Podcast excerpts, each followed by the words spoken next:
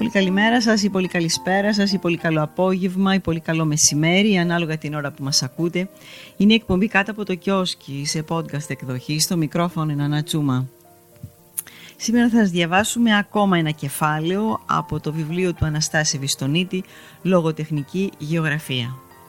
Έχει τίτλο «Οδυσσός, η σκουριά του ρομαντισμού».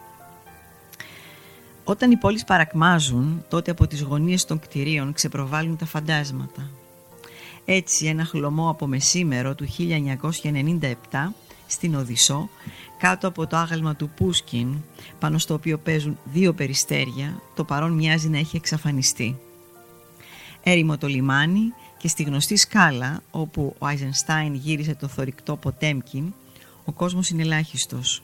Ξένοι περισσότεροι που θέλουν να φωτογραφηθούν στην κορφή της με φόντο το λιμάνι κάτω από τον μακρόστενο ίσκιο που ρίχνει το άγαλμα του Δούκα Ρισελιeu του πρώτου διοικητή της Οδυσσού ο οποίος έφυγε το 1914 και έγινε πρωθυπουργός της Γαλλίας.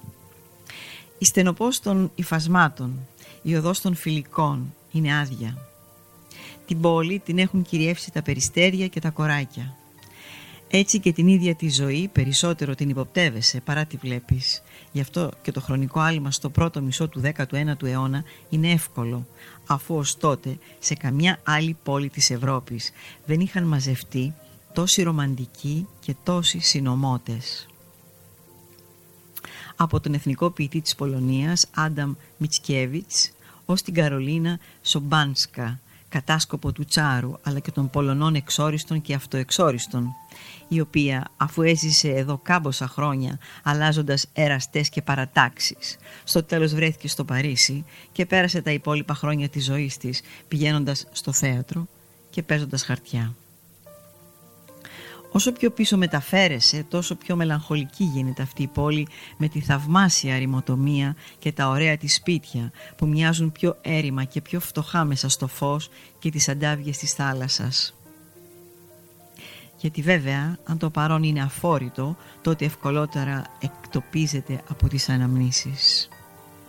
Εδώ έφτασε έπειτα από αλλεπάλληλες μεταθέσεις ως υπάλληλος του Υπουργείου Εξωτερικών ο Πούσκιν και προκειμένου καθώς θρυλείται να σκοτώσει τον καιρό του, ταύτιαξε με τη σύζυγο του Γενικού Διοικητή Κόμισα Βοροντσόβα, την οποία ωστόσο σύντομα ερωτεύτηκε βαθιά και άρχισε να γράφει τον Ευγένιο Ονιέγγιν.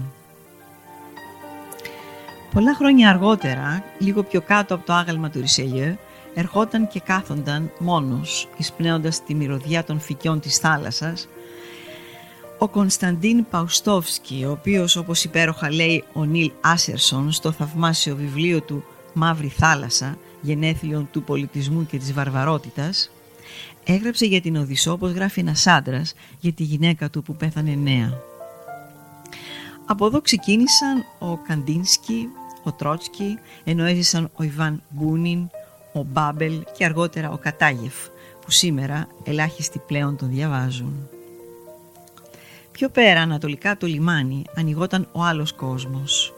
Τα άκρα του πολιτισμού για τους Έλληνες από τον καιρό ακόμη των αργοναυτών. Πρώτα η επικράτεια των Αμαζόνων, έπειτα το βασίλειο της χαμένης φυλής των Χαζάρων και κατόπιν η στέπα των Κοζάκων από όπου δραπέτευσαν τα κοράκια του Λέρμοντοφ και ήρθαν να στήσουν τη φωλιά τους εδώ στα πλατάνια του σιδηροδρομικού σταθμού. Στις λεωφόρους Ρισελιό και Κατερίνης που κατά τη Σοβιετική εποχή τους είχαν δώσει τα ονόματα του Μάρξ και του Λένιν η κίνηση είναι λιγοστή παρά το γεγονός ότι εκεί βρίσκεται η αγορά της πόλης.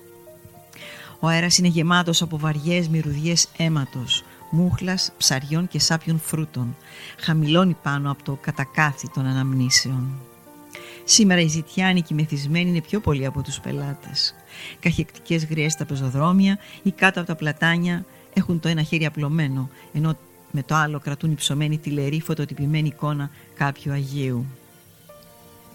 Τα ξαναθυμήθηκα όλα αυτά πριν από μερικά χρόνια στο Βίλνιους όταν στο Πανεπιστήμιο της πόλης έμαθα για το Σύλλογο των Φιλομαθών μια συνομωτική μασονική φατρία στην οποία ανήκε και ο Μιτσκέβιτς που τα μέλη της βρέθηκαν από το Βίλνιους στην Πετρούπολη και από εκεί στην Οδυσσό όπου προσπάθησαν να ιδρύσουν τη δική τους φιλική εταιρεία για την ανεξαρτησία της Πολωνίας όπως κάποιοι Γάλλοι μετανάστες νωρίτερα σχεδίαζαν στην ίδια πόλη την ανατροπή του Ναπολέοντα.